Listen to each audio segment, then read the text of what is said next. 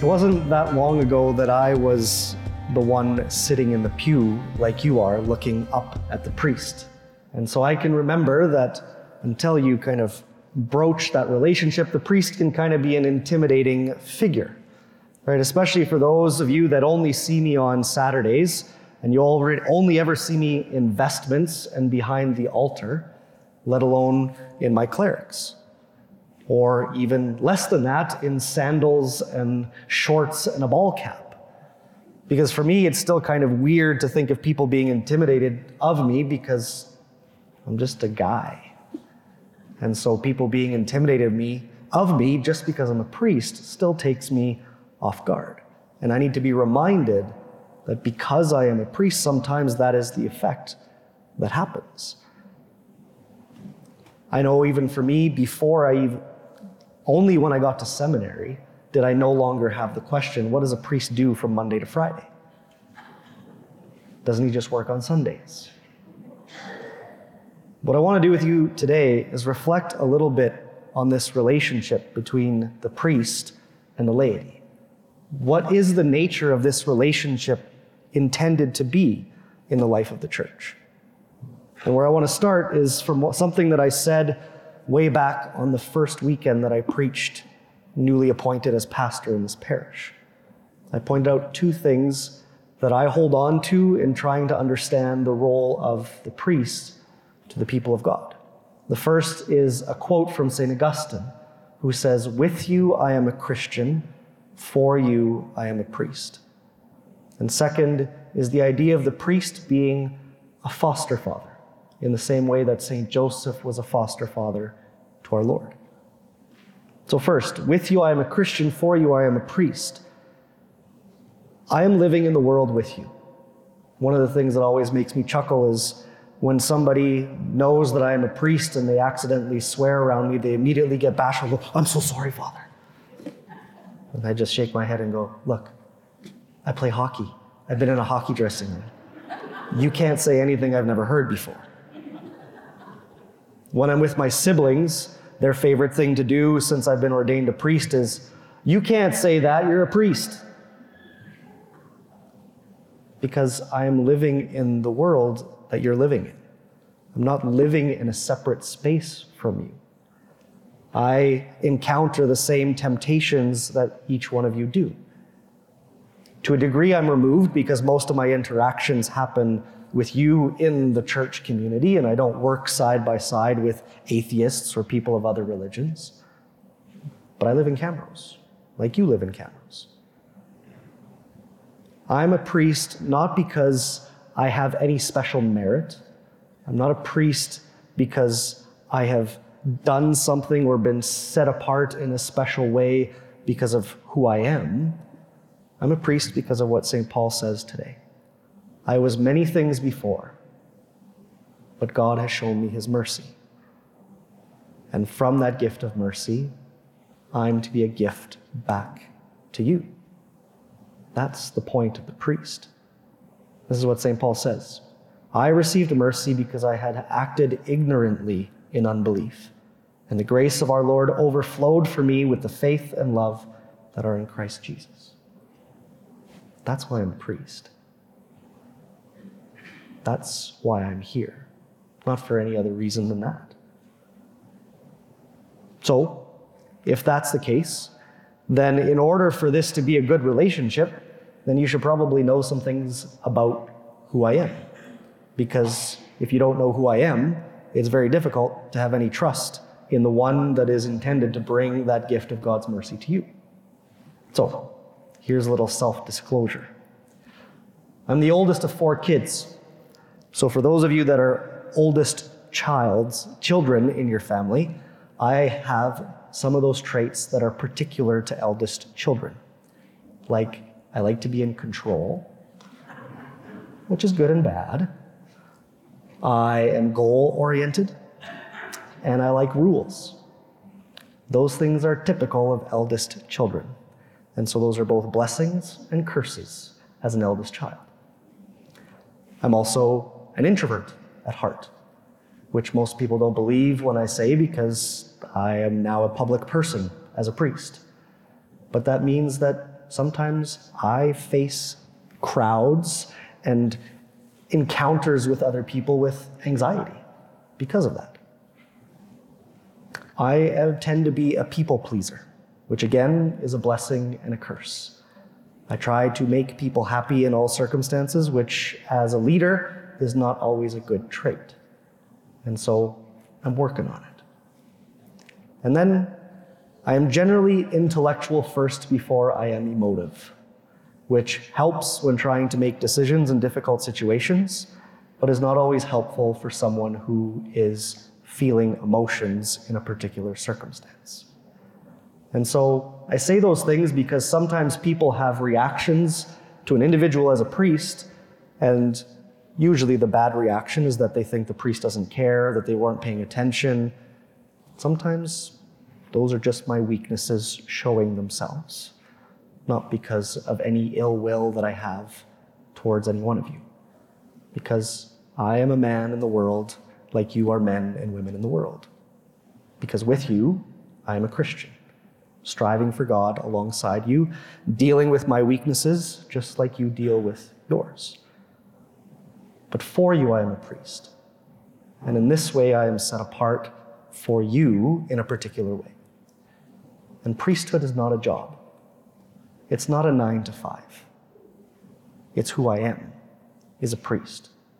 In the same way that some of you are a mother and a father, that that also is not nine to five, and it doesn't end when your children move out of the house.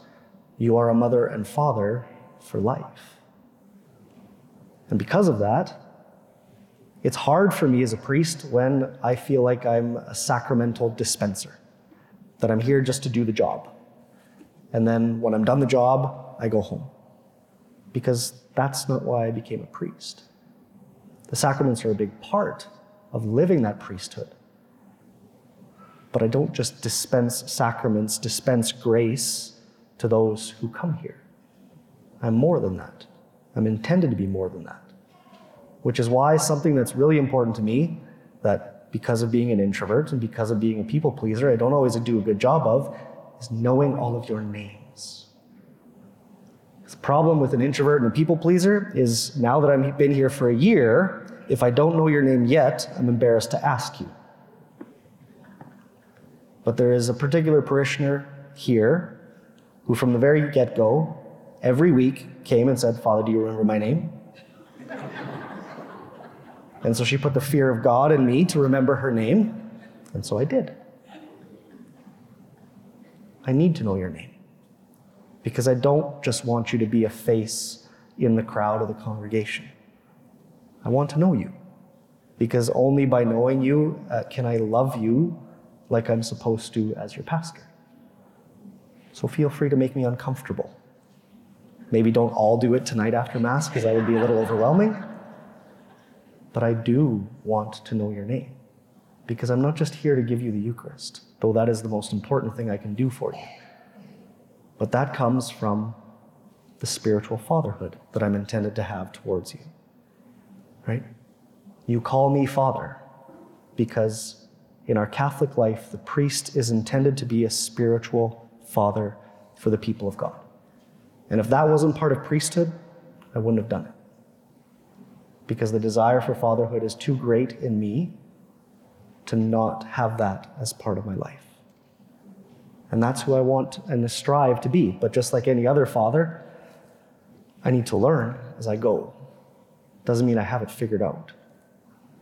It's part of the reason why when you see me, if I'm not in my vestments for Mass, I'm in my clerics. Because it's a reminder for you and it's a reminder for me when I'm wearing it what you can expect of me. It's a reminder for me of who I am to be for you. Because I'm intended to be a spiritual father, as weird as that might sound for people that are older than me. But that's my role. That's the ideal that I strive for as a priest. And the best ways that I do that, spiritual fatherhood, is the sacraments, first and foremost, because it's the one thing that I can do that nobody else can do for you. And so every Sunday when I celebrate the Eucharist, I do that as a gift to give you life, spiritual life, like a father gives to his children. I'm not sure how you approach Mass on Saturday evening, but if you're not here, I miss seeing your face. I look forward to seeing you every week because you're the family that I've been entrusted with. I do the same thing in confession. I tell you something that I don't think I've told a lot of people up to this point.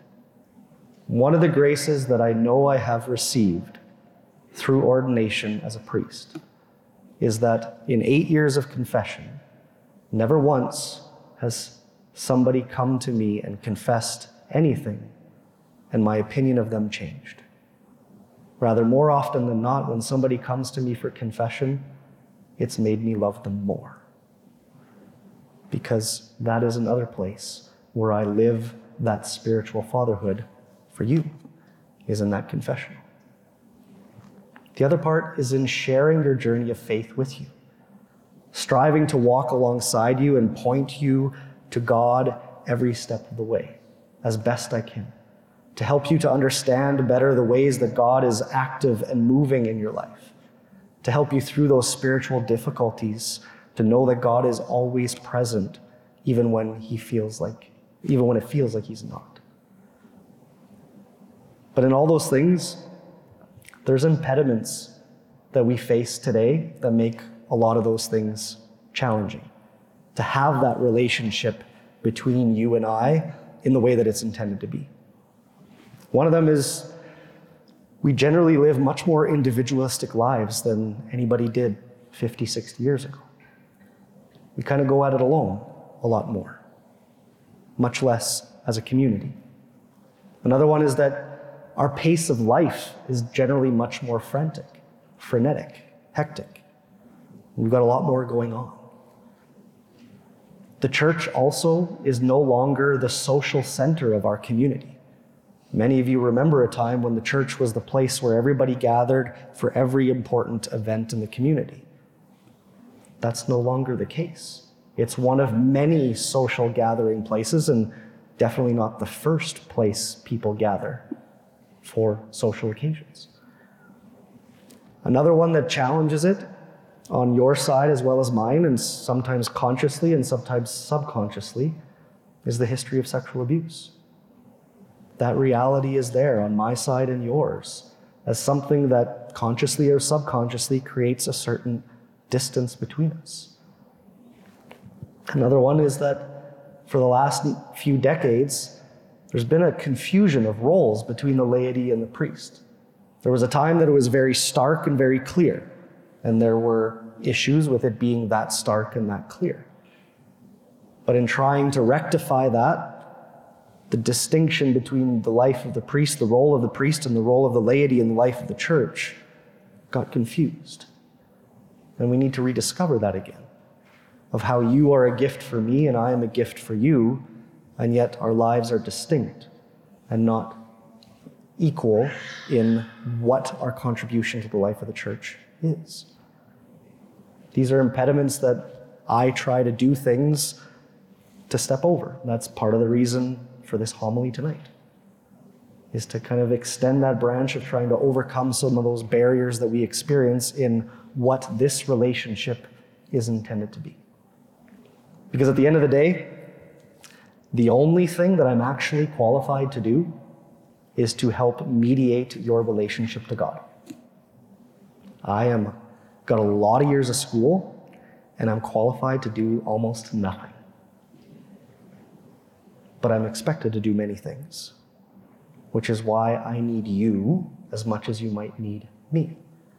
This life in the church requires your involvement and your expertise because I have very little expertise in anything. So, pray for me as I promise to always pray for you.